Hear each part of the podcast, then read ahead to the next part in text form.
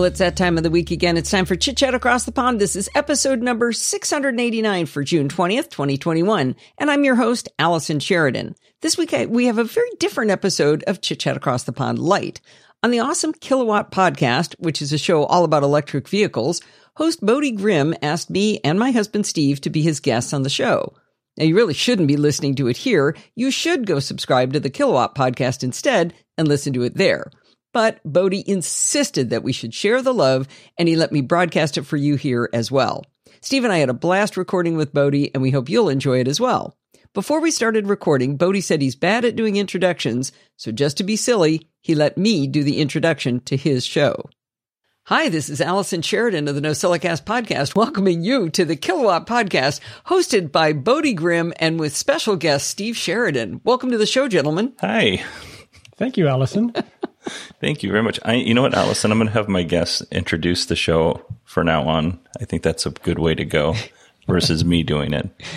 You did such a better All job. I may have done it a few times. Yeah, a, a couple. So I, I wanted to have you guys on because you both have Teslas and you are both, you both have a geek cred and you have Teslas. But I didn't want to talk about how great the Teslas were. I wanted to talk about the Fiddly Bits, which is a segment on Allison's show, NosillaCast. I want to talk about the fiddly bits um, that uh, that you find with your Tesla. So those little things that annoy you, or just the things you have to work around. Is that pretty much what the fiddly bits are, Allison? Yeah, yeah, and and I think this is a great idea for a show because uh, if you go into work and you say, "Oh, my wife was so sweet last night," what are your buddies going to say? Blah, I don't want to hear about it. But if you go, you can't believe what she did last night. They're, lean forward, and go, what did they? What did she do? So this is going to be one of those. We're both huge fans of our Teslas, but you're going to actually enjoy it because we're going to tell you what we don't oh, like. Okay. And I think that that lends credibility to the comments of the things you do like because you see both sides basically, and we do. Yeah, and I think as, as a general rule, like if you truly love something, you should hold it accountable for, for, like if you love Tesla, mm-hmm. you should hold Tesla accountable for the things that you like and that you don't like. And it, that includes everything from the way the car works to maybe the way they treat labor. It goes all the way down the line as far as I'm concerned. And that doesn't mean you don't like the company so much. That just means that these things bother you and, and you want to hold them to account for these things. But this is going to be a lot more there, fun. There is a normal human. Go ahead. There is a normal human tendency, though. There, there's there's a name for it in psychology. That thing where after you buy something, you have to always only talk about what's good about it because otherwise you you feel like maybe you made the wrong decision. Oh yeah, yeah. No, that's true. Especially when you're buying something so you have to fight against you know above fifty thousand dollars. You know, you're going to find every reason to love it. Yeah. Yeah, exactly. So you guys have both made lists. So um, I'm going to let you guys fight. Who who like battle royale? who would like to start? Because I know that. Go ahead. Allison always starts. We should talk about what we have, though. But we should talk about yeah, what we have first. Oh yeah, that's I think, a very which good cars idea. we have. Good idea. So when when I wanted, uh, I did not need a new car.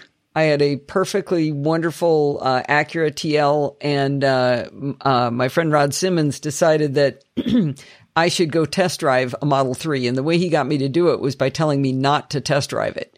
Cause he said, if you test drive it, you will buy it. And I was like, oh no, I don't need a new car. And so I went with Steve and the whole day, Steve was like, you're to buy it? you're to buy it? you're to buy it? Cause I think he loved it. Now I loved it too, but he was like pushing me to buy it. Uh, so I got a Model 3. Uh, I think it's just turned two years old. I got the, uh, red, uh, high performance, and uh, Steve convinced me that I really needed custom wheels on it too. Very nice. Steve had a lot to do with upping the uh, game on this one. Nothing wrong with that.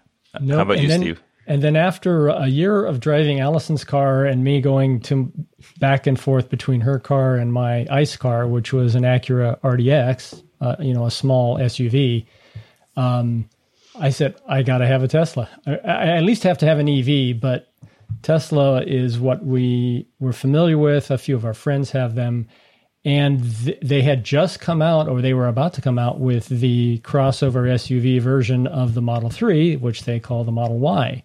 So I put my order down five months before they released the car. And back then it was, I think I had to put down either 500 or $1,000 to reserve the car, uh, which is fully refundable if you didn't go through with the order. And um, about five, six months later, I got the car. So it's been just about a year now. So Allison got hers in 2020. I'm sorry, 2019. I got mine in 2020, both mid year. Which package did you Actually, get? I, I got the same as Allison. I got the performance model with the. So it's weird. Uh, Tesla labels something called the performance model, and then on top of that, they have the performance upgrade package, which which in addition to having the the dual motor, higher performance motors front and back, it has a few other things like the spoiler and the the the broader wheels and the and uh, the you know the brake and accelerator pedals and things like that. Uh, so we both got that package. Okay. So, Steve, I I think a, a good place to start on uh, what's annoying about Tesla is the ordering process is incredibly easy. You literally go online, press a couple of buttons, give them a credit card, boom, you're done. You bought a car. But it's that delivery process that is so frustrating. Mine wasn't bad because the Model 3 was in full production, but you don't know when you're getting the car. You literally don't know. You just sit there going, okay, hope they tell me sometime. And they don't, there's no way to talk to anybody to find out. And so you went through even more aggravation because your car was going to be delivered right as the pandemic was hitting. Right. And the, I, it got to the point where I was, you know, I'm getting on all of these online forums like the Tesla Motor Club and the Tesla Forum and so forth. And they were giving hints about how to go into your Tesla account page and look at the developer's uh, source to to peel down to find a VIN if and when it pops up. And when a VIN is available that has the right four starting numbers, which identify it as the car type, then you can tell your car has started production. So I went down that deep just to find out when my car was in production, because as soon as they pro- they produce to your order, you don't you're not buying off a lot, you're not buying off a whole grid of them. You place the order, they build to order, and then when your order starts, the VIN is assigned, it's available, uh, buried in code at, on your uh, Tesla account page, which you can find, but you got to dig. And so then I know within a, a, certain number of weeks, my car would be, finally become available. Yeah, I, Sierra and Brad took their their Sierra's my oldest, and Brad's her boyfriend. They took order, a delivery of their Model Three in December, uh, right before Christmas. But they had the same problem. It was like once they ordered it, it was pretty much radio silence until they got their mm-hmm. VIN, and then even then there wasn't a lot of information. Yeah, we just knew there was a push to get it everything out the door by the end of the quarter. So that's really what they were counting on to get it before the end of the year. And they did. Well, Steve ran into yeah. an even good. Steve ran into an even weirder problem. Was uh, he was trying to decide between the black and the white, and he went back and forth, black or white, black or white, black or white. Finally, went black. I definitely want to get black. I definitely want to get black. And then, uh, right when his car was supposed to be starting to be built was when Tesla was being forced to shut down their plant. And you remember mm-hmm. Elon raised a big snit because, you know, human life isn't as important as Steve getting his car. and, uh, so he was right in the middle of that snit when, when Tesla contacted Steve and said, Hey, it's going to be months before you get the black. You want a white right now? And that's classic Tesla. Like, no. They'll do a, uh, they'll try to switch on you, uh, with promises that you can get it sooner a lot if they, yeah, if gotten, they have others available. Right, and I've gotten a couple of emails that say, "Hey, I, we know you're looking for your Cybertruck, but would you like to buy a Model Three in your area right now?" Yep. There you go. It's just starting. You can carry it in the back of the no. Cybertruck in the meantime. Yeah. so well, I think one thing we should get into it, it, people love to talk about the range, right? That's the biggest thing. Everybody thinks that the the you know, but how far can you go? How long does it uh, you know, how long does it take to charge all that kind of stuff? And um one of the things I've been thinking about a lot with range and with with charging is people get obsessed with what happens when you're on a long road trip because they imagine that every day of the week they're going to drive from LA to Florida right? Yeah. That's that's the use case they're going to design the entire car for in the use case, right? So um, I started thinking about, it, and sure, every you know the trip is going to take longer if you're driving an EV. Period. It's going to take longer. Whether it's going to take a lot longer or a little bit longer, that's you know you can get into all the calculations and everything. But what you don't take into account is the day to day use of that car. How many times a week do you fill your car with gas? Let's say after COVID times when you're driving to work and everything, Uh, you know, typical maybe once a week. Maybe if you drive a lot, it's a couple times a week. How long does it take you to stop for gas? Not that long. But when you go to stop for gas, aren't you going, ah, God, I'm going to be late for work because I forgot to get gas last night. I'm going to be, you know, it's maybe it's only 15 minutes, but you know, you got to take, you got to get off the freeway. You got to go down this ramp or whatever. You got to pull over. You got to deal with it. You got to get gas on your hands and everything. We spend zero time doing that, as close to zero as you could measure. It's like 15 seconds. I drive into my in my garage and I plug in my car and I go I go in. You know, it's the time it takes me to take my cups out of the car. So I think taking into account the the day to day, how much time do you waste? Uh, you know, multiply that out for a year and then compare to how many road trips you actually do. You're actually going to spend less time waiting around for for charging than you are for for filling your car with gas. So that's my introduction to talking about what makes me crazy. Figuring out how far I can drive, it should not be this difficult. It is eh, you just you have to think about it. There's a lot of stuff. Like ice cars are affected by a lot of the same things, right? If you drive up into the mountains, you're not going to get the same range that you get when you're driving around town, right? I mean, obviously. But do you ever think about that when you're when you're driving your car when you're filling it with gas? No, that doesn't come into the equation. You don't think about it. You don't think about the fact that whoa, there was a headwind. But we have to think about about going up hills. We have to think about the headwinds. We have to think the fact that Steve got bigger wheels meant that he doesn't get the rated mileage that they they talk about. That actually affected it. I I, I forget how did that affect it very much, Steve? Well, this is the you know the car sold as new. If you get the performance package, it has 21 inch wheels, 10 and a half in the front and nine and a half. I'm sorry, 10 and a half inch width in the back and nine and a half in the front. And those they're called Uber turbines. And those things take off. I think the rating goes when I bought it, it was 316 without those wheels with the standard package, and with those it was like 299 or 300. So it took off, you know, 15 miles out of 300. It's not huge, but it's noticeable. Sure.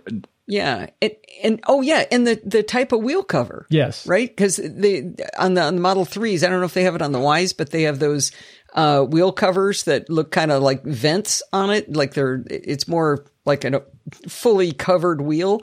Those are for mileage.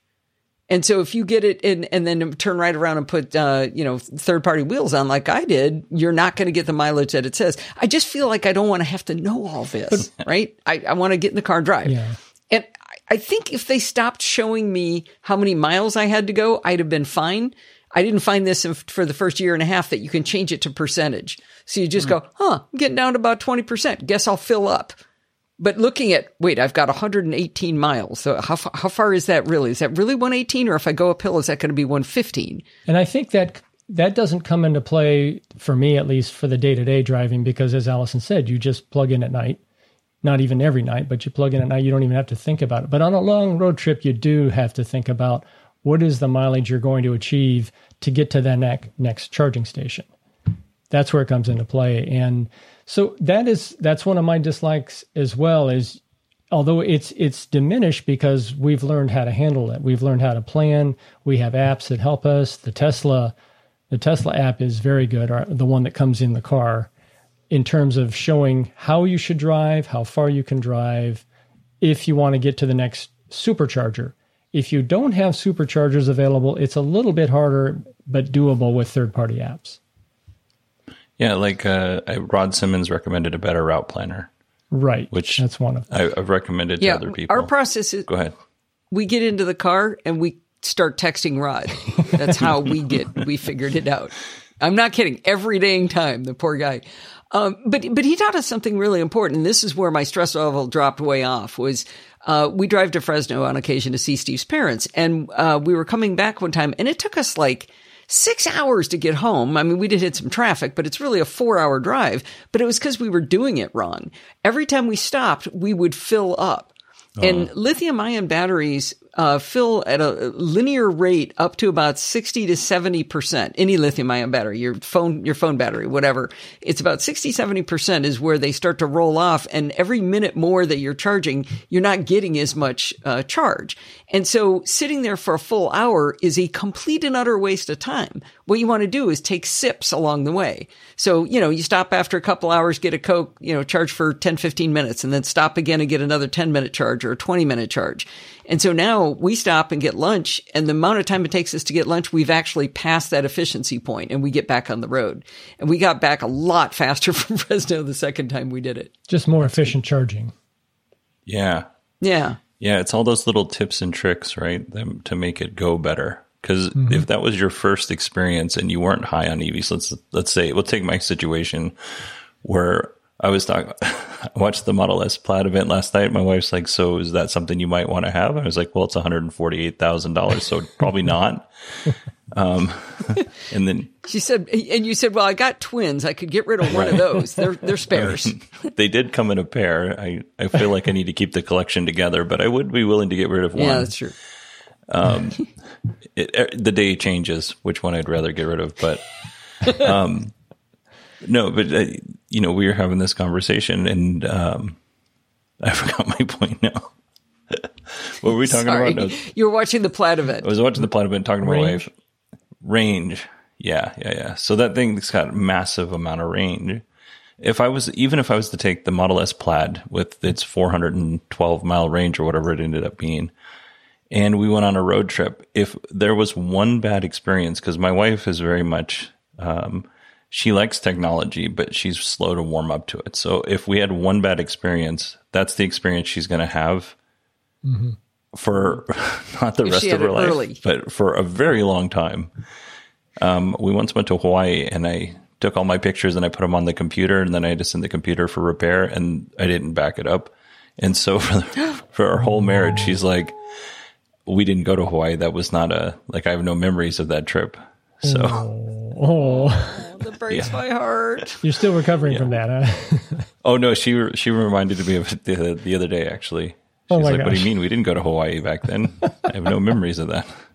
So, but my well, let me tell you about the time in 1978 when Steve left me standing outside of the my office building. why don't we move on? We have a list to cover here. what What do you got, Steve? We've heard a couple from Allison.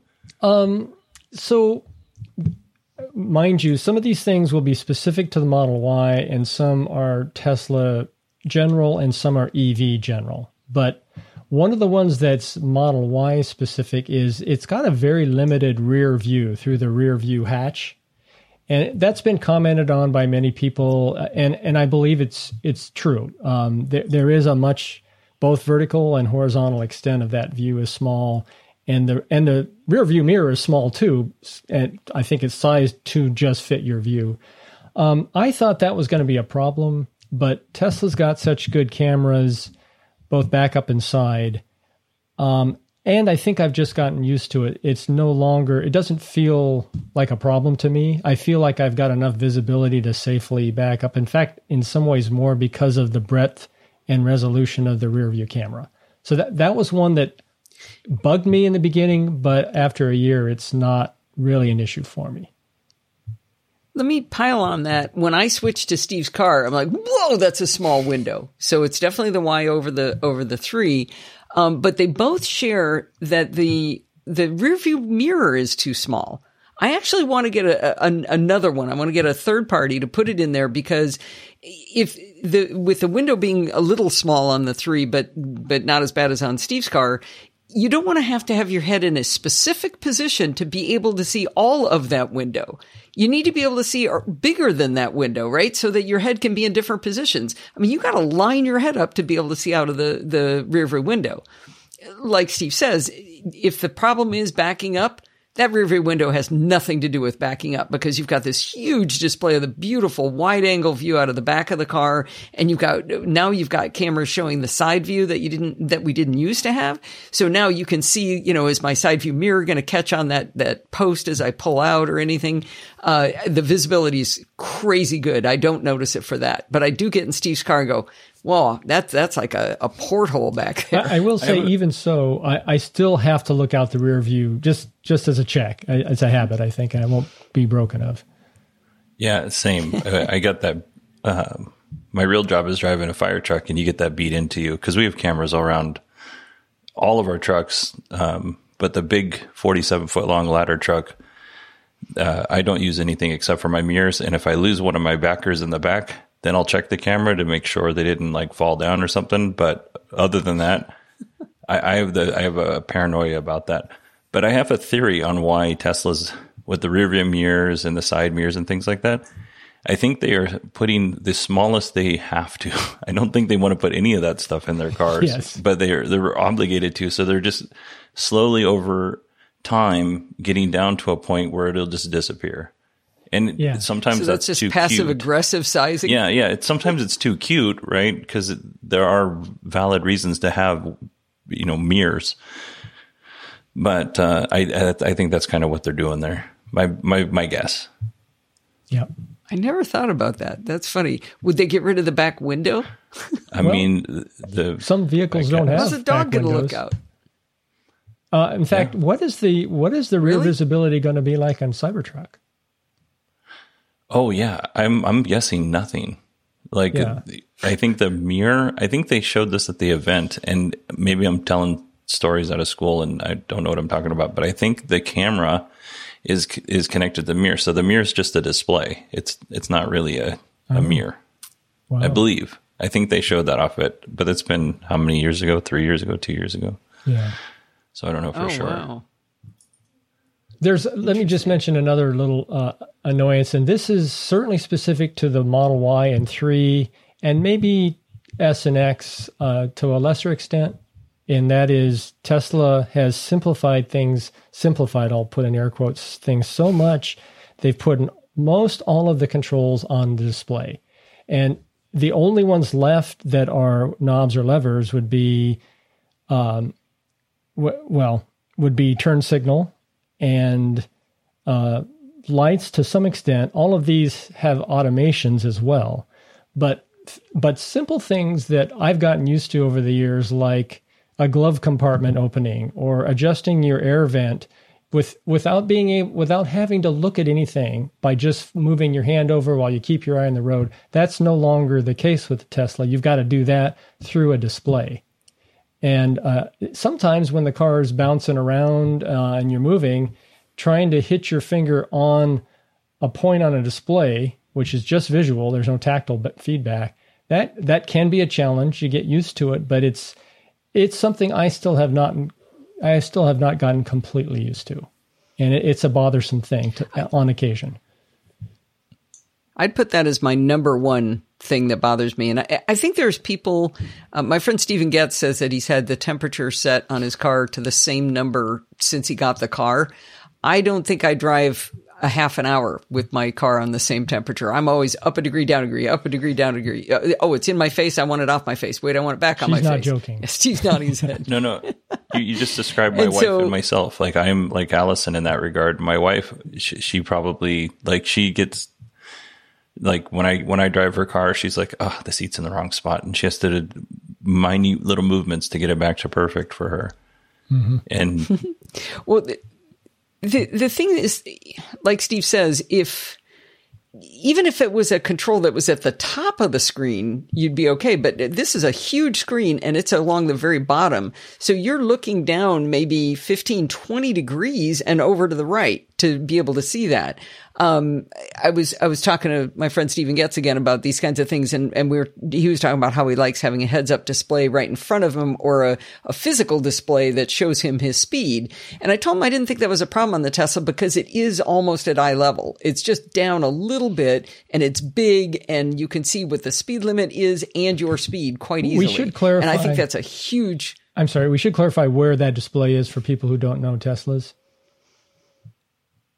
So on the three and the Y, it's in the, it, there's only one display and it's in the center. It's between the, the driver's seat and the passenger seat. The, the Model Y and I assume, and the X have one secondary display in front of the steering column. S and X. But we don't yeah, have that's that. the next- yeah. Well, did I say it? Yeah, S and X. And So, uh, but back to the point I was trying to make was was that the the speedometer that's in a great location. That's fine. I mean, it's just a, a, just an eye flick down because you're not taking any action on it, but you're taking action on the thing that's down at the bottom of the screen. It's too far away. It's too hard. Yeah, you know, um, after after the EV roundtable that we did on Daily Tech News Show, I had Howard on the show, and he his Kona has a heads up display, and it has the tactile buttons. And he said if he was to go away from the Kona, which who knows if he if he does or not. But if he was to go away from the Kona, he, he would look at outside of Tesla because of those reasons. Because he likes to be able to drive and change the radio or change the temperature without having to to hit those touch points on the screen, mm-hmm. which I think is valid. So yeah, temperature and fan, yes. Radio. What's radio? Right. Um, I don't, we listen to podcasts in the car and you can control the podcast. You can turn the volume up and down with a dial on the steering column. You can skip forward with, by clicking it forward or back. You can click it in to pause it. So I can control the quote unquote radio without having to look away from the, from the, uh, where I'm driving. Is, are you listening to the podcast on, through your phone or on the actual Tesla? Uh, the phone is broadcasting okay. or is Bluetooth through That's the car. cool. You can still control it then. That's mm-hmm. cool. Yeah. Oh, yeah, yeah. And you see it on screen. You see what you're what you're playing, and you can the, you can hit the fast forward and pause button there, so the the passenger can change it, uh, the volume and things like that if if they wanted to. And I, I think that that part works well, don't you think, Steve? I, I do, and, and, there are other functions that are have voice control, including fan speed and temperature. Now, I don't know why I haven't gotten used to using that much. Allison, are you using it? Well, I think it comes from so many years of thinking it should work on our previous cars mm. and on the, on the Teslas. So, you know, you say things like, uh, set the temperature to 69 degrees and it says, uh, you know, changing to 63.7 FM. you know, that's what always happens in every car. And, and Tesla for a while, I got a, or Steve found a bootleg list of all the voice commands you could do. And they had one where you could say, it's too hot and it would change the temperature. But it doesn't change it by one degree. It's like it's like that sarcastic uh, uh, maintenance person who you tell them it's too hot in your office and they turn the temperature down three degrees, right? So all of a sudden you're freezing. It's too much. But I just the other day I tested it and I just out of you know just on a lark said set the temperature to 69 degrees and it went yeah okay and it did. So I don't know how long it's been able to do that, but back when I was testing it with it's too hot and it's too cold, it d- didn't do that. And that's one thing I love about the Teslas is we get software updates all the time. So that might have been fixed like a year ago for all I know. It's probably in the fine print of, of what that software update was. But getting software updates is really fun because yeah. you see improvements. Sometimes you see things go backwards, but mostly it's been improved. It's like a phone on four wheels. Yeah. Do you, do you both have uh, full self driving? Yes. Well, well, we paid for full self driving, which gets to one of our level beefs. two driving. So we we have we paid for full self driving right up front, but we don't have the the FSD beta full self driving beta software release, which has only been released to a few individuals at this point in time. Hopefully, it'll be released here in the near future. I know that Tesla's perfecting their driving algorithms, removing control with the radar and going visual only and I think that maybe what's slowing down the the release of the full self driving, you know, uh, full release versus beta. Yeah, and some of those thing, are going to slide. Some of those features that you have now, when you finally get that, according to Tesla, said that it's going to go backwards a little bit again, and then catch when they back re- up when they remove the radar sensor. Correct. Yeah. Unfortunately. Yeah, so they're going to start going backwards on a car they haven't released and they haven't given it to us yet.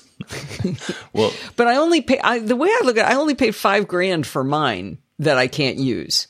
Steve had to pay 7 grand six. for the one he can't use. 6? six? Yeah. Okay, but it's higher now. Oh, yeah, 10, 10 and could be going to 14. Yeah. He's just borrowing money. That a, that's all. That's all Elon's doing. Think how much hubris. money is in the bank. Yeah.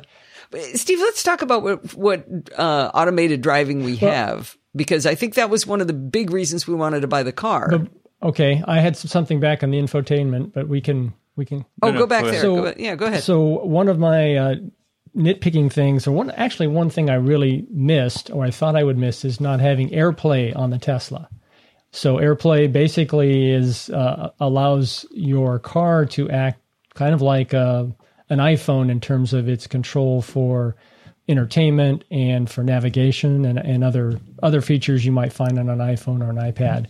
So Tesla doesn't support that, and that's partly because they have a fairly well developed uh, navigation processor and mapping system and so forth. And that has turned out pretty good. Allison and I used to use Waze almost exclusively because it had better information about tra- upcoming traffic jams and rerouting and so forth. And initially, when we first got our Teslas, we kept using Waze on, on our phones. I've stopped doing that because Tesla's navigation and routing system is pretty good. Um, so that that is no longer an issue in terms of the entertainment side of not having AirPlay. Again, for us, it's it's not a big deal because we mainly listen to podcasts and the Bluetooth control of your iPhone or other smartphone um, through the Tesla interface is is good. It's I have no complaints. And and setup setup of it, if you compare it to setting up Bluetooth on the um, on the um, Acura, Steve. Oh boy, night and day. Yeah. I, I have I have a, a, master's degree in mechanical engineering. I am highly technical. I do a tech podcast. This is what I do, and I don't think I ever successfully connected my phone to my to my uh, Acura. I would finally I'd work on it for like 45 minutes and go, Steve, you do it, and you know he'd get it done, but it'd be like another 45 minutes before you get it done. And on my car, it's just like deet deet boop boop, and you're done. I mean, it works really really well, but, but and it's easy to switch between yep. uh, phones. Yep. It was so bad in the in the uh, Acuras was that that Steve and I made a rule that in my car my phone would be the one on Bluetooth. And if he wanted to use his phone, he had to plug in with USB. And in his car, we would do the reverse because changing was so hard. But, on the, but it's just like beep, on the beep. Teslas, it'll switch. Yeah, I mean, you have to force the switch. It doesn't automatically because it doesn't know who should be in control.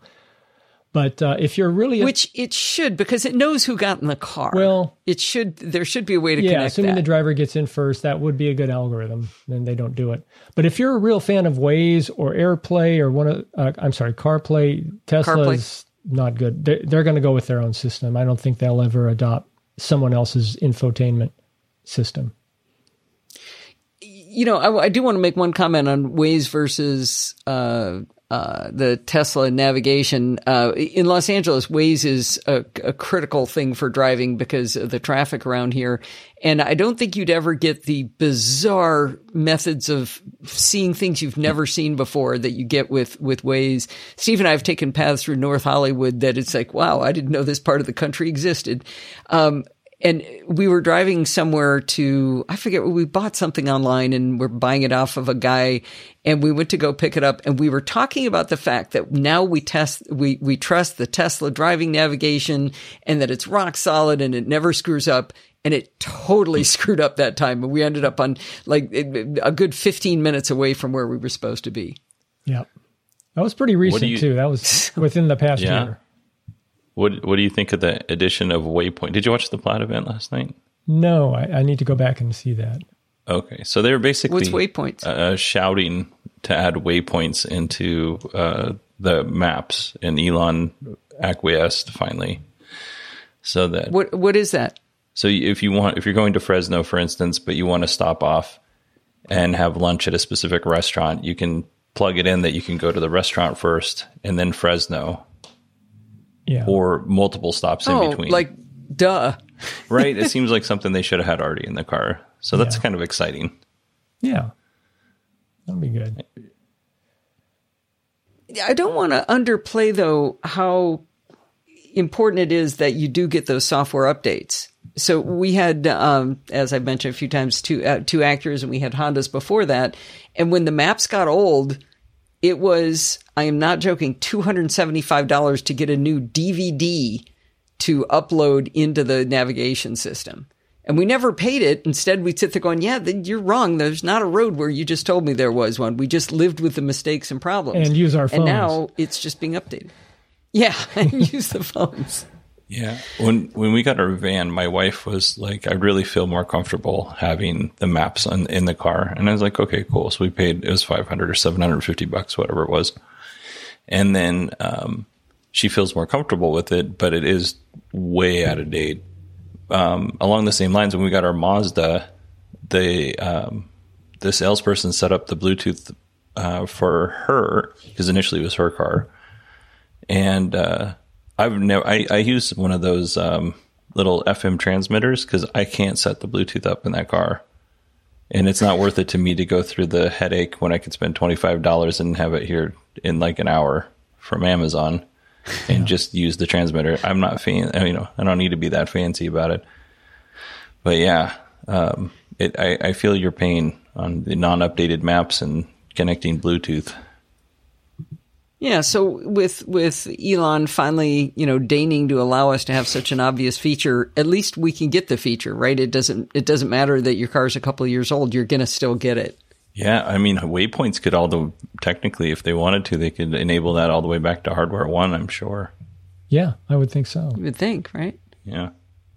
Where were we starting to go when we started um, when we I went think, back to uh, infotainment? The, the auto auto navigation. Oh, full self driving full self driving. And- yeah, we haven't talked about that at all. That was one of the big things I think we bought it for, right? Was mm-hmm. was the self driving. Steve, why don't you talk about what it's actually like? Well, so the, I I'm not happy with how the terms Tesla uses, like full self driving and autopilot. I think they are misleading, but for what they do, for uh, even though they the name may be misleading, I think the driving ability is fantastic in terms of control of the car. Now, there are limitations, and so maybe we should get into definitions a little bit. Um, Tesla will um, kind of, I, I view it as almost three levels of automation in terms of driving. One is just hold my speed. And so you click down once on the stalk, which is the other side of the turn signal, and click down once, and you will you will it'll set the speed you're driving at, like auto uh, like cruise control, but it'll brake and maintain safe distance to the car in front of you if it slows down, and then accelerate at all at speeds. all speeds, right? All the way to stopped, it'll start back up. So stop and go, it's it's delightful. If you're stuck yeah. on the you're stuck on the uh, 405 coming south past Santa Monica at 4 p.m. on a Friday. You know, it's it's the hell on earth, but it's it's wonderful with uh, with the Tesla doing that. Yeah, so that's the the first level of automation. I'd, I'd say most nice cars these days have that. The second level. Oh, you also said how far behind the car in front of you that you want to right be. So you can be a you. There's jerk, you know, normal person, and you're driving everybody behind you crazy distances. Yeah, and they do it intelligently. They don't set. Uh, it's not a distance setting. It's a time time to achieve that position mm. setting. I believe. No, it's a picture of a car. Yeah, but it's it's it's it's one car, two car, or three cars. The, so the, to the human, but the distance that you are following the car based on that setting changes as a function of speed. So if you're going 20 miles an hour, yes. it's a shorter distance. If you're going 70, yes. it's a much longer distance. It, so it intelligently sets the distance and then keeps that distance or goes up to the speed you've set it at and will come to a stop. Steve and I have argued about this for hours of whether it's distance or, or time. It's a picture of a little car. Yeah. One car, two car, three car. So anyway, so that's, so that that's phase stage one. Yeah. So that's like uh, cruise control. And the second would be autopilot. That's what Tesla calls it. So this is where the car will actually steer and maintain a lane that you're in. Um, there are limitations, but for the most part, if the if the if the lane is well marked, um, it does a, a, pretty good job at maintaining that lane. And if it, if a car uh, starts impinging, you'll get warnings. The car will slow down. Um, you you can get um, the wheel shake, I believe, if you start drifting for some reason. But I haven't observed that. I've heard this. Uh, the cases where it's not so good is the ones I've observed. Let's say you're coming, you're on the freeway, and there's a merge and so the the merging lane now um, is uh, connected to the lane the right lane you're driving in, and it, it's essentially a broader lane now because that merge lane has become part of your lane, and the line of the merge has gone away, and it's just a larger lane. Tesla starts to fill in the middle of that. My autopilot will pull the car to the middle. I, I don't drive that way. I just stay, I keep my route straight and let cars come into my right if they need to. I don't fill up that wider lane because of a merge. It, that's kind of a. I think that's changed though. Didn't you say that got a little bit better? A little bit. I haven't tested it thoroughly ra- lately, so we got to do a little more testing there. But that bothered me. That was an unnatural action that I would disable. The way you disable autopilot is you can just you can either hit the brake, you can steer the wheel a little bit. If you do anything that's active, it'll override the autopilot one of the best tips, and uh, I, I, can't remember who it, uh, it, was talked about it on a on a podcast. Maybe you remember, Steve, because I told you when they told us about it. Is in order to use this mode, you have to move the steering wheel every once in a while, and that's fine, you know, because you're showing it, you're alert, and you're there, and that's part of what you know. You're not supposed to tie the steering wheel to a, a little thing that jiggles it so that you can read a book in the back seat. But um, the, it's it's annoying because if you push too hard, it pops you out of the the uh, navigation, you know, out of auto driving, and that's the last thing in the world you want. And if you don't do it enough, it keeps nagging you. But it does give you a blue blinking thing, and it it starts to let you know that you've got to got to take control. Somebody pointed out that if you use the scroll wheel on the right, it it uh, it tells it that you're awake. Oh you know, that you're there. So that's a lot easier than grabbing the steering wheel and trying to get that subtle spot between moving it to let it, you know, it's there and moving it too much. Yeah. yeah I, was, I know that Brad and Sierra, when they were going, I think it was to Texas or maybe they were going to New Orleans. I can't remember. One of their very long trips, they actually got put in timeout because. Mm-hmm. Oh, because they didn't do it enough? Well, and they're very, very paranoid about not paying attention. Like they, like if one of them is kind of whoever's driving, the other one's monitoring the driver. They're very mm. they're very particular Good. about it. No, it's yeah, it's great because I don't want dead kids, but um, it's very funny to hear them them talk about the whole thing. But because of that thing where the, you got to give the shake, and the car was still fairly new to them, they would just do it, and it would pull them out. And then after a while, um, through experimentation, you know, they just locked them out for a little bit. yeah. well, tell them about that little no, I'm, scroll I'm gonna, wheel. I'm putting that uh, away right here. Yeah. One of the things I've noticed, I don't, so I don't do a lot of the driving. Steve likes to drive, so uh, when we go on long drives, especially in a lot of the freeway tri- stuff, I, I'm I live in fear that I'm going to be that little old lady who doesn't actually know how to drive and she's afraid of the freeway because he likes it so much. So uh, I don't get to drive on the freeway with the the automated driving very often. When I do, I find it less relaxing than driving myself. I find myself really anxious watching what it's doing and paying attention. I find myself tense. The the stop and go stuff, I love that. That works great. But I, I'm I'm constantly watching to see what decisions it's going to make, and I'm I'm definitely not to the point where I trust it yet. How do you feel on that, Steve? There are situations where I do. Obviously, I monitor and keep my wheel. I'm very, very alert that this car could make a mistake at some point. So I, I need to be able to take over at any instant. But for the for the most part, I trust autopilot. The cases where I don't are, for instance, if if we're in the carpool lane and there's virtually no shoulder and we have a wall next to us on the left, I just uh, I don't trust the autopilot enough to give it control. I, I've, I'm two feet from that wall, maybe three feet, probably three or more, going 70 miles an hour and the smallest jerk is going to not not end up well. So not that it's ever made a mistake. No, I just like that. I, maybe I I err a little bit more to the right than the car wants to drive. I'm just not comfortable under that situation. Um, I get a. I think it's the walls because I feel the same way when you're the one driving and we're up against that wall. I, I am anxious the entire time when we're driving up against a wall because yeah. there's no there's no get out of this, right? And yeah. I tend to only use that autopilot feature when there's not a lot of traffic because I I would rather be in control of of the steering when I'm close to other cars. Braking, I'm a little, you know, for for cruise control, I'm a little less con- concerned about. But the slightest jerk of the wheel left or right when I'm that close to a car, um, I'm not quite comfortable with yet. I think I, I, would be on the same page as you, Steve, in terms of that. It, when we finally get it, I will say Sierra never drove the car. Like she, she would not drive any car. Um, we had to force her to get a car. Well, we gave her a car and we had to force her to drive when she turned 16. And she just didn't like driving. She didn't like driving on the freeway. Um, when they were here, because they spend a little time in Phoenix and then other places around the country. So when they're they're here, if she wanted to come over, I would have to go pick her up, or Brad would have to drive her here.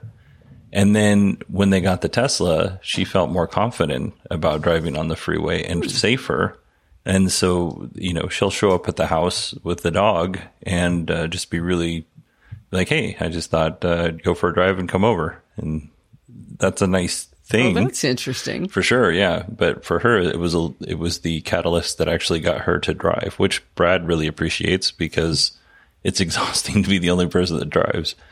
But yeah, The one thing I want, I did want to say about when the self-driving makes a mistake, it's in all cases, I would say it's because it's being too cautious. It's making a mistake that might be dangerous. So, for example, uh, driving on a curve underneath the shadow of a bridge, it's like, whoa, I don't know what to do. This is so confusing. I don't know. And, and, you know, and it'll slow way down. It's like you're going to get rear ended because you're being too cautious. You didn't, you knew where the lines were. They're painted right there. Everything's fine.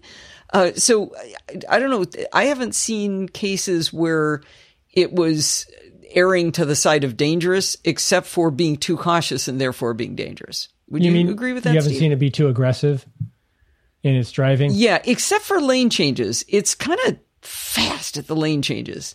It's like, Yeah, so I mean, it just jerks it on over Yeah, there. something we didn't mention. Autopilot, one of the features, if you turn the turn signal on, it will check the uh, how clear it is on the left or right, where whichever direction you're changing to, and it'll automatically change into that lane and then turn the turn signal off and start driving in the new lane. So that's a nice feature, except when there's a lot of traffic around and you cut somebody off.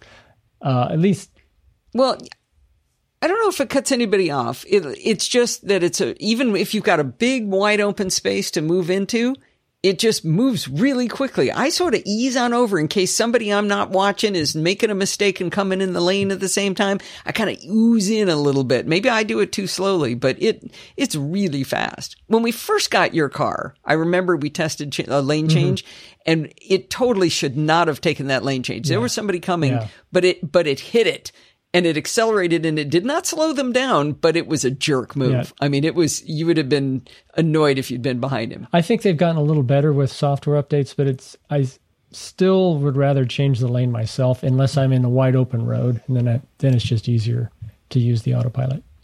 Yeah. And in that scenario, Allison, that you talked about with the you're going under a bridge and there's a shadow, I wonder if that will get better with vision because Andrej Karpathy, the Tesla's head of the AI uh, machine learning, I can't remember what his official ti- title is.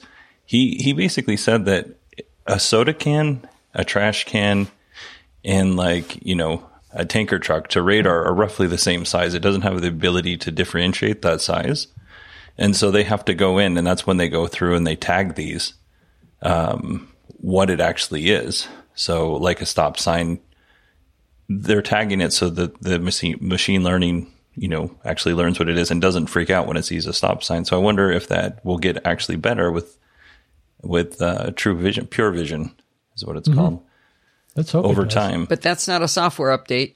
Yeah, it is. Yeah, Right? no, It that would be software. Oh, I thought this was when they added, they're getting rid of the radar. They're Well- going, your radar will be turned off when they do it.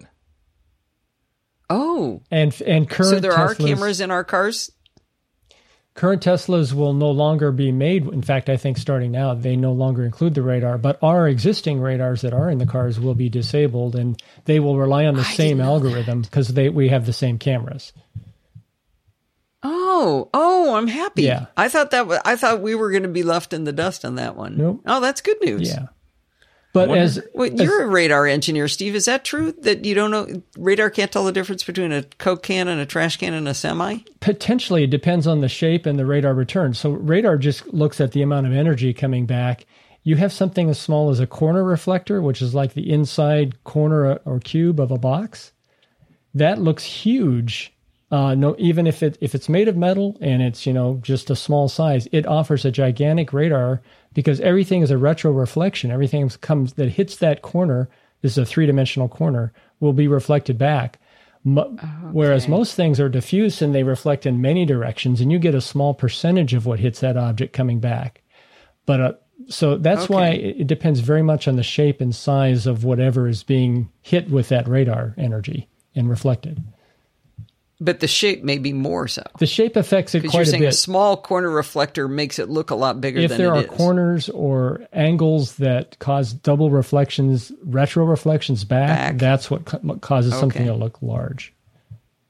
How about a parabolic That's reflector? even well, it's essentially a three uh, a smooth corner reflector. that looks like the moon. yeah,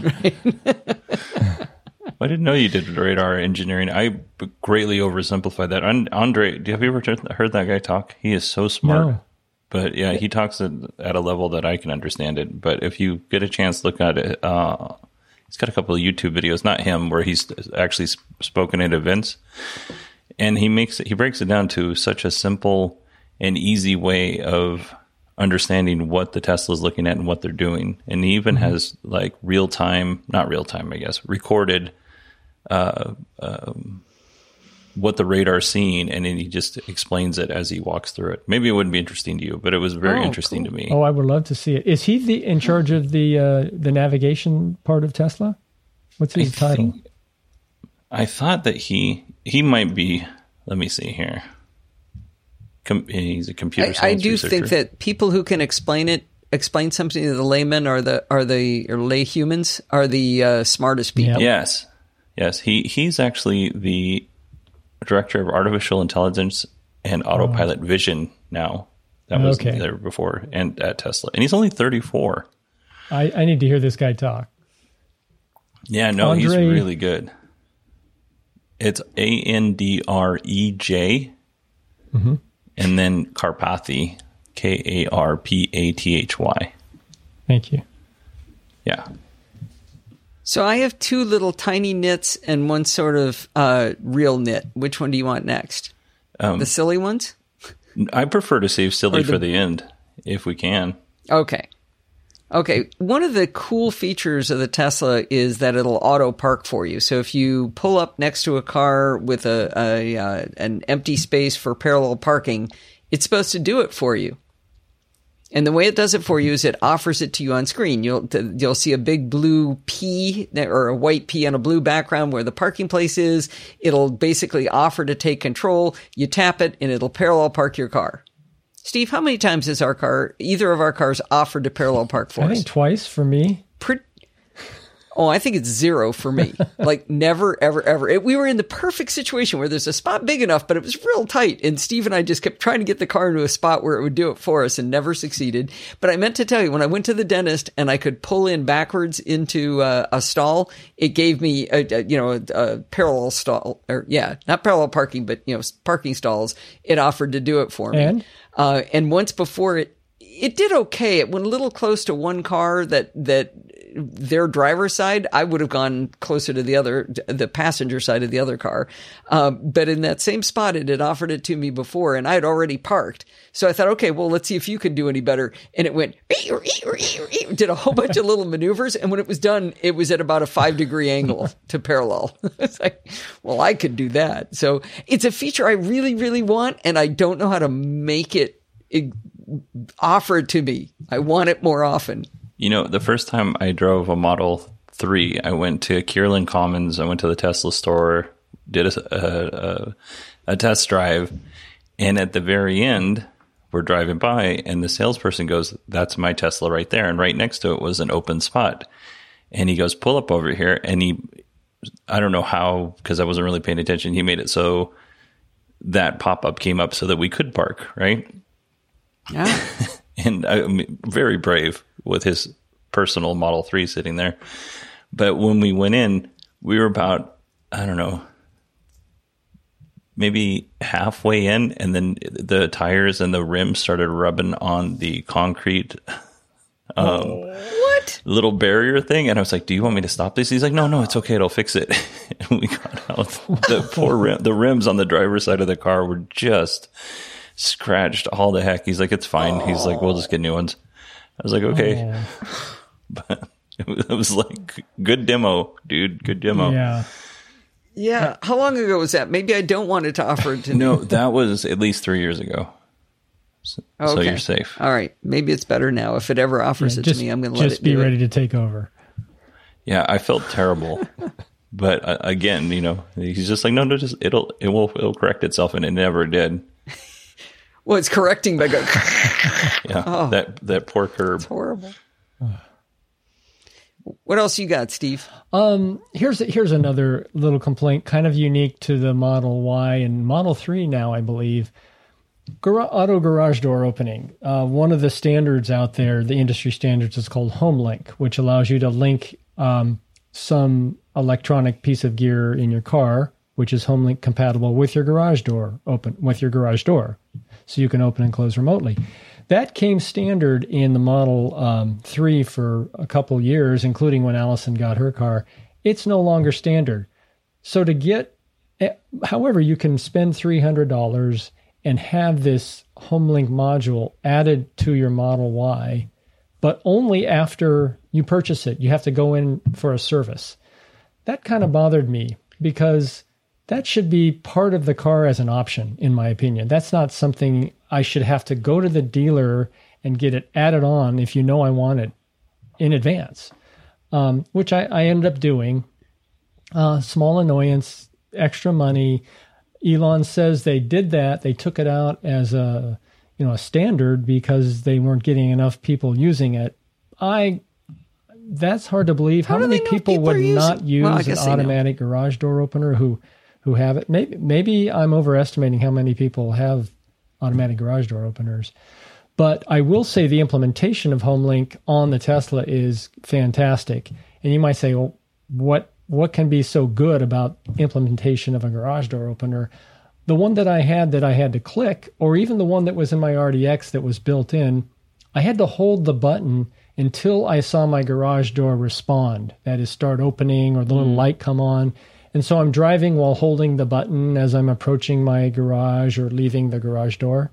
This button, HomeLink, um, you press it once, you tap it essentially because it's on the display, and it's tap and forget, and it continuously transmits until the garage door opens or closes. So it's a better implementation in terms of hit and forget, and it's very reliable. Yeah, it's it's rock solid. It's rock solid. Every once in a while, I, I go, "Oh wait, it didn't get it," and I reach to start tapping it again, and then the garage door starts to move.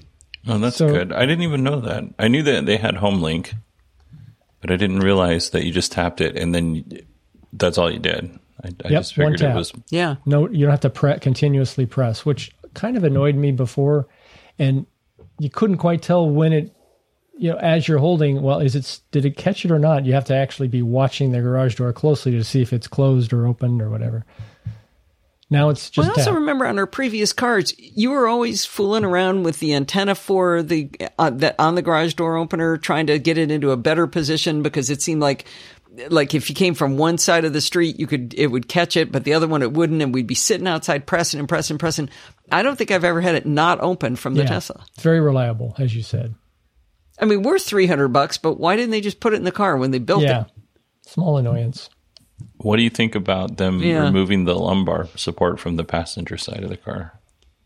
Um, I heard that from you. That's pretty Yeah, weird. Yeah, and we both have it. I guess it was removed after ours. I I guess I can see that in many cases people the passenger wouldn't use it, but I bet there are a lot of passengers that do and are probably disappointed or the, the owners are now disappointed that it's not no longer available. Well, Bodie made the point on the on the show on the most recent episode that uh, the problem was people weren't changing it, so he they're interpreting that as you're not using it. But why would you change it? Yeah, once you have it set to Just your because you good position, right? If, if it's the same person in in the car uh, in the passenger side frequently, you yeah, I could see them not changing it. To be honest, I didn't know we had that, but There you go. You're proving the case. maybe, maybe. And most of us drive alone in our cars, right? Yeah, I mean, the only my wife almost never gets in my car, and it's only because we drive. We have a minivan, so we drive the minivan for pretty much every family thing. And then I only pick my kids up in my car from school, and that's pretty much it. yeah. Yeah, probably not a lot of messing around with it, right? No, if it was there. So one of the things that that I've definitely gotten used to, but is uh, just done wrong, is the door handles on the Model Three and Model Y. You took mine. on the outside. so, well, I, I gave you an opening. I said, "What else you got?" You didn't say it. So, um, the the the Model Y and Model Three is, is sort of like a little hockey stick. And first of all, other people walk up to the car and go, I got no idea how to open the car, door to your car. What am I supposed to do? And it's like, well, push on it. And they go, oh, okay. So that's fine. It's not that hard to learn, but you, you push into it on one side and the, and the non hockey stick part pokes out and you grab it.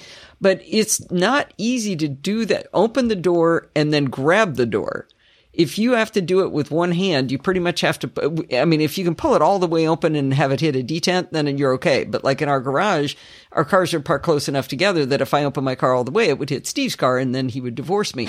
So I have to pull it partway open and then jerk my, my knee or my elbow or something in to grab the car door from the inside and then keep the rest of the motion. I've got it down now, but uh, you know, I should be able to just hold that thing. It kind of slips out of your hand. And, it's very predictable that if a person who's new to a Tesla gets into your car, you're going to have a little explaining to do. Just yeah. well, they can't get they out. Can't get out, right? That was just getting in. yeah. So That's the the uh, the Teslas. Yeah, so the Teslas have a, on the on the uh, where you rest your your arm. Let's say on the passenger, uh, the driver's side, you rest your arm on a little armrest there. There's four uh, black buttons with white lines on them that are immediately recognizable as push window down, pull window up, right? You know what that is. But there's no obviously visible door handle to get the door open. Instead, there's another button that looks just like a window button. And you press that, it pulls the window down a little bit and then pops the door, and then you push it the rest of the way if they're if you're unlucky, the person reaches under where the handle is, and there is a pull that you it's an emergency pull to break the door open. Mm-hmm. And it's the first thing I did when we went to look at the Tesla in the showroom was I did that. The guy's like, "Oh no, don't do that! Don't do that! It's bad bad for the window after a while to keep opening it that way." But I wonder how many people just open it that way and never do get the hang of it. Right, and the the, the window comes down because it's a frameless window, right? Correct. I'm remembering right. that right. Yeah. Yep. Yeah. And so enough yeah. uh, enough of those emergency openings, and you can put stress on the window, and it can break or or tear the uh, the liner, the rubber gasket. Oh yeah, yeah. It, it, it causes a dopey problem that only people like us would worry about. Is we uh, we're fanatical about keeping our cars really clean. We're the only people in California who keep two cars in our garage, I think, and. Uh, uh, when you're you're you wash the car and then you squeegee the windows when you open the front passenger door, it's going to pull the window down a little bit, which means it's going to get water along the edge of the window. Well, you're okay because you're going to close the door, you're going to get out, and you squeegee it again, you clean the edge, but there's water on the inside of the window. Well, you open the door to get to it. Well, you can't get to it. You got to close the door, and then you got to wipe it down. Whoop, nope, you did it again. So you basically live with this streak of water spot at the bottom of the window. It's it's horrible. It's a nightmare, yeah. really. First world problem. Yeah, I, I, I was really shocked to find out when I moved to Arizona that a lot of people don't keep their cars in the garage. Like wow. when my whole childhood, I, all, all I wanted was a garage when I got older because we didn't have any and I lived in Alaska. And then I guess we did when I was older, like when I was a teenager, but that my dad parked his cars in there. Not, we didn't, I, I parked my car outside. But uh, yeah, my whole dream of a young lad was just to have a garage that you could get in and it's not too hot and it's not too cold as compared to what the temperature is outside. And then, you know, we have people all down my street very respectfully, but um, like it's not like they're up on blocks or anything. It's just they're they're just just looks kind of trashy. Yeah, they're just cars on the road or cars, you know, on the in the driveway. Not too many cars on the road in this little area, but yeah, I was like, why? Our neighborhood has a, a lot of really nice cars parked outside. There's there's a lot of Teslas, and they're sitting. I mean, our neighbors across the street have a three car garage, uh, two Teslas, and they only fit one car in the garage. Yeah. There's a three car, two and a half, easy. Two and a half could have yeah. fit in there. I mean, we have the silliest, narrowest little garage, and we get two cars in. We have to measure the the garage before we can buy a car. It's that small. Yeah, our we our house was made built in the 80s, so everything in our house is fairly big, which is nice. But the mm. the the uh, house down the road, um, my one of my kids' friends, Um, she lives with her papa, and her papa has a, it's a nice size house, you know, but it's a two car garage.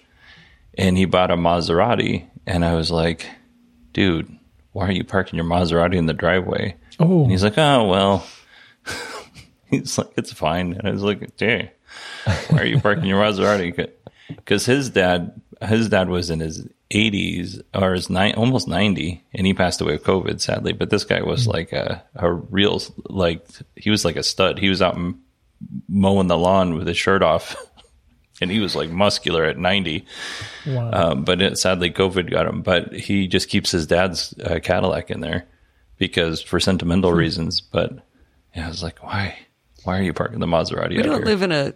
I'm going to make this sound like we live in a fancy neighborhood. We do not. We're not even the in the nice part of the neighborhood that of the of the town that we live in. But um, there's a, a house down the street that has uh, I don't know what these people do for a living, but parked in the uh, in the driveway is a, a higher end BMW, a Maserati, uh, a Bentley, and I forget what the fourth car is, but it's not as cool. I think the Bentley is the most expensive car probably, and then the Maserati after that. But these these are in the driveway. It's like what's in the garage? I've never seen the garage open, so maybe there's something even. Maybe that's where the rolls is. I don't know. Maybe. or the Yeah, shop. I don't.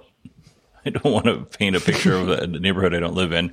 Like we're very lucky to live here because uh, uh, it, it's like no HOA and everybody's super cool and keeps their yards clean and we all we all get along. Like every Halloween we Oh, get nice. together and hang out. So I'm very very fortunate to live in the neighborhood I live in. But he, there's no there's there's one Maserati, and you know that. That's it. It's not like there's a bunch of cars, Everybody a couple Teslas. normal cars. Um, but most people have like Ford Explorers and stuff. Nothing, nothing too crazy.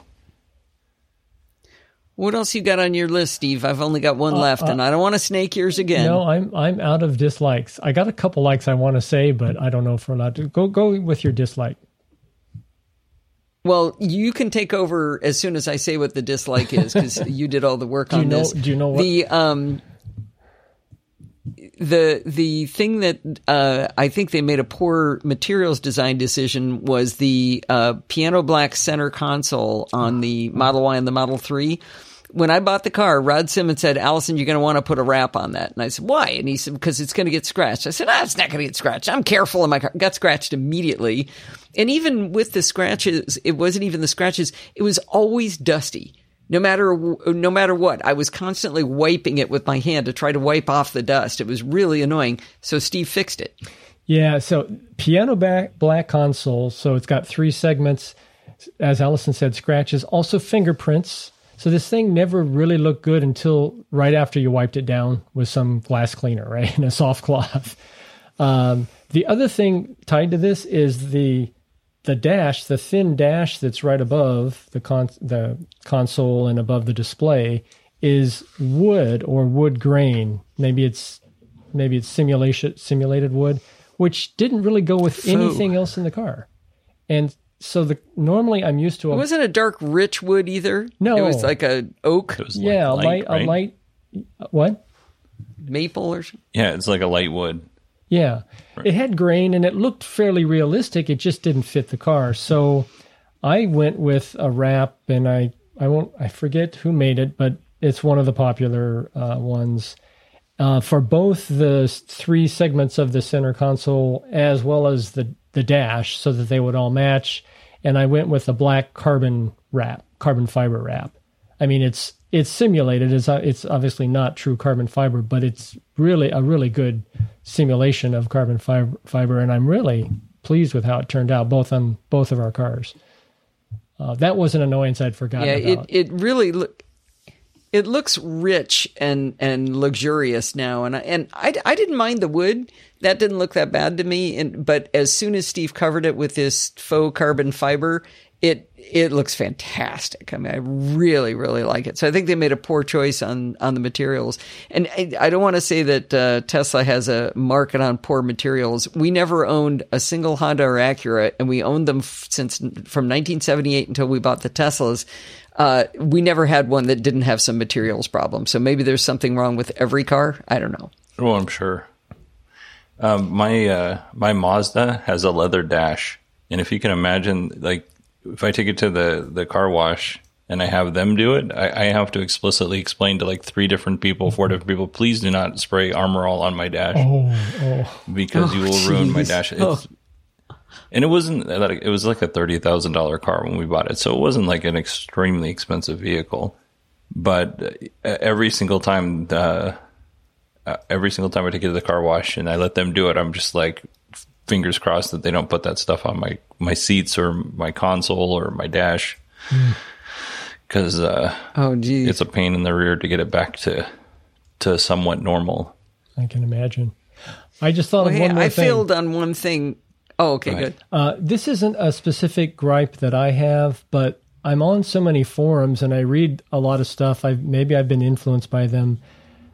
Eh, I can't tell if it's Tesla or if you get on other car forums, they're like this. But there seem to be a lot of quality control issues out of the gate when the car is first delivered, or possibly it's only the people who are seeing the quality control problems of a newly delivered car are complaining a lot on the forums and you hear from them but you don't hear about the people who are satisfied like allison and i didn't really have any severe problems i had three or four which were rectified when i took it in for its first service and i'm talking finish and fit kind of issues mainly fit where you know people complain about panel gaps a lot i'm not super picky but but the automatic door for the charging port did not align at all. It was probably off by an eighth of an inch on how flush it was not.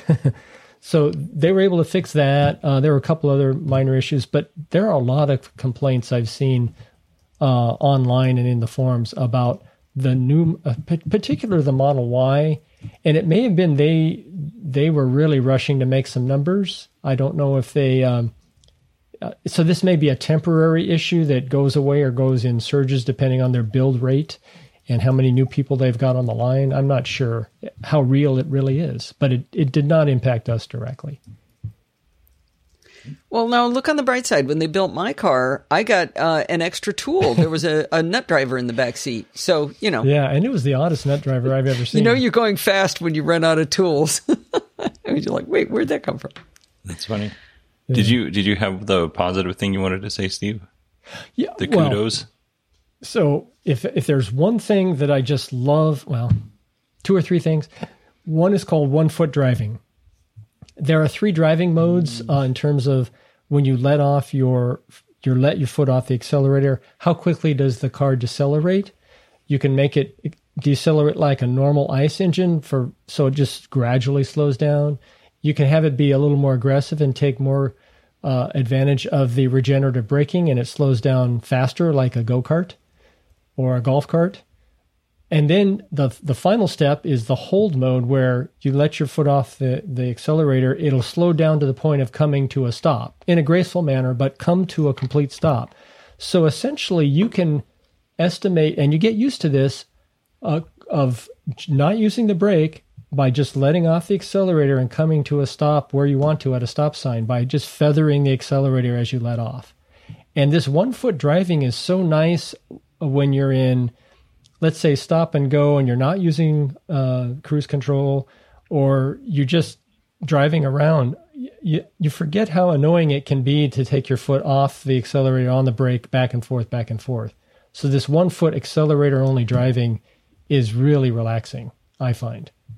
I I agree, Steve. I think that's in my my top five things I love about the car. I just it, it is so relaxing. Exactly everything that you said, and we realized something else about that is that's actually I think a safety feature. If you're flying down the highway at 70 miles an hour and something happens in front of you, you need to stop quickly. There's there's time from when you lift your foot off the accelerator until you get to the brake. And during that time, your car is going just as fast as it was when you had your foot on the accelerator. That's not true when you're driving a, a car with regenerative braking, and that's not separate just to just to the, the Teslas. So the instant you let go of that, that car is slowing way down very very quickly as you're reaching for the brake, and I think that's I think that's a huge advantage. I love it. Yeah. I talked to a guy at, uh, or maybe Steve did, at a, a local place we were getting a tire replaced or something like that. And the guy said he had done his first uh, uh, brake job on a Tesla and it had 100,000 miles on it. Yeah, that was you. Yeah. You you you just don't use it. Yeah. The other thing I love, I, I just can't get over the acceleration of this thing. It's just, it's instantaneous, it's smooth, it's constant. It's once you put your foot on the accelerator, and if you put it on hard, you will you feel that force in your back, like a ride at Knott's Berry Farm, or you know, it's it feels like a roller coaster in some sense. Uh, now we did get the performance models, which are a little bit peppier, but I think even the standard models are pretty. Uh, it's hard to even compare to an ice car in the way it accelerates. That, yeah. Uh, there is a danger though. Sure. I showed it off. Uh, I like to show it off to people. I get them in my car and I tell them put their head back against the headrest and then I hit it. And, and I don't really hit it. I kind of hit it. I like maybe 70, 80% as fast as it really can accelerate. And it always gets a big squeal out of them and it's a lot of fun. But I made the mistake of doing it to a friend of mine twice in a row on the same drive and I had a headache for the rest of the day. That's how bad that happened. That happened to Brad. Or how good it is. They gave us a Model really? Y to play with overnight, and uh, he was trying to keep his head away from the the headrest. So my kids oh. are in the oh. back, Brad's in the front, and then I took off, and I, I said, "Are we ready?" And they said, "Ready," and uh, I hit it, and uh, he got a little sick. Yeah, and had to take a few minutes to, to collect himself. Got to think about what did your brain just do inside your skull when? That oh yeah, yeah, it turned into gravy. it around. Let's not. So my last like is, and this is true probably in general for EVs. It's certainly true for the Model Three. It's surprisingly true for the Model Y, and that is stability of driving because that battery pack is so low and so heavy that it corners pretty darn well. I mean, I'm not a a, a car fanatic. I do like cars. I like driving, but I don't race. I don't race. I don't go to the track or anything like that. Nonetheless, I, I can feel when a car is stable in a turn, a, a good fast turn, and these things turn flat um, for the most part. The Model Y is a little taller, it's a little heavier, so you do feel a little more lean. But for an SUV, I, I've never felt an SUV turn like this thing. It's just rock solid stable. And the things don't these things don't turn over or don't roll over very easily. I've seen some crash tests where they go they push the car sideways into sand to get it to roll over. And this you can see the Model Y is like 60 degrees, 70 degrees, almost 90 and it rolls back onto its belly. It just that battery pack wow. is so low and so heavy. It it's which really, car? Which car was it? That was a Model Y. I was surprised. Wow! It got very good rollover uh, ratings.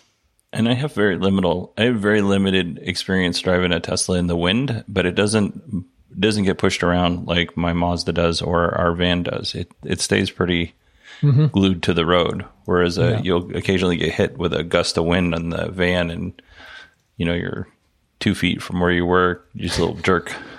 Yeah. I, I, didn't experience that with the Tesla. Yeah, I, I agree. Well, I have one big regret with this conversation. I, I even wrote myself a note to remind myself I was going to try to get you to say rear wheel drive. Rear wheel drive. Yeah. you did it. you know what? And this is this is this sounds really stupid. It's actually hard to say. Well, no, I had a speech impediment when I was a kid and don't feel bad. I'm not trying to make you feel Yeah, oh good. No, no, good job, Allison. no. I had a speech impediment as a kid because I'm a little deaf in my right ear, so I didn't hear words correctly and we think my son might have something similar, but in his speech is way better than mine was at his age. But uh, yeah, and I also had a stutter because I would get nervous. So you'll hear me, and I don't. It doesn't bother me. I don't care. Like it's just who I am. Um, but uh, yeah, occasionally you'll hear me stutter and try to get through something because when I get nervous, I just really start to get that stutter going, which is super embarrassing. Well, that is when that is a hard uh, phrase to say. Yeah, yeah, no, no, it is. Occasionally, I'll be on the radio, like through work, and I'll be trying to relay a radio transmission in an emergency scene, and I'll get on there and I'll go, which is fun. you get their attention that way. Yeah, I get a little grief when I get back to the station. What was that all hmm. about? By the way, the way I say it, because I actually have trouble saying it too, is think of Wheel of Fortune, rear wheel drive Wheel of Fortune. If you say it like that, it comes out just fine. I would prefer to say whoa, whoa, whoa. yeah. yeah. Next next podcast, Bodie will be saying rear wheel drive of fortune. No, no. yes, yes. yeah. No, I mean you'll you'll notice that uh, I could stop and I could re-record that section, which sometimes I'll do, but I'll just. Oh no, I love that you don't. Yeah. No, I love that you don't. I, I, it's one of the endearing things about the show, especially when you start to say, you know, this happened in Phoenix, or was that Alabama? I, I don't know, and then you move on. You know, I love that. yeah, yeah. No, uh, I get my facts mixed up a lot. Not not so much facts; it's just like memories, you know, or just trying to pull yeah. things out of out of the air. Allison, did you have anything, uh, any kudos you wanted to give to Tesla about your car that you haven't mentioned already? Nope. I'll give kudos to Steve for talking me into it. Yeah, and Rod. And yeah, Rod, and yeah. Rod. Rod's Rod's a big enabler. That's for yes, sure. I'm gonna I'm gonna reach out to Rod and probably in July and see if I can get him on. I want to know more about his one percent rolling into the charging stations and oh. how much confidence he has. Oh, he's in, nuts. In not ruining his battery. Well, I'm going to cut off our recording right there because uh, after that, Bodie just says all these really nice things about the NosillaCast and chit chat across the pond. So you guys already know all that stuff. Anyway, we had a, just a fabulous time with Bodie. And again, you should go look up the Kilowatt podcast if you want to learn about electric vehicles, not just Teslas, but all different electric vehicles, the news about what's going on with them and, uh, you know, recalls and battery technology changes, factories being uh, designed. It's a really, really terrific show. Definitely go find the Kilowatt podcast in your podcatcher of choice. I hope you enjoyed this episode of Chit Chat Across the Pond. Did you notice there weren't any ads in the show? That's because this show is not ad supported. It's supported by you.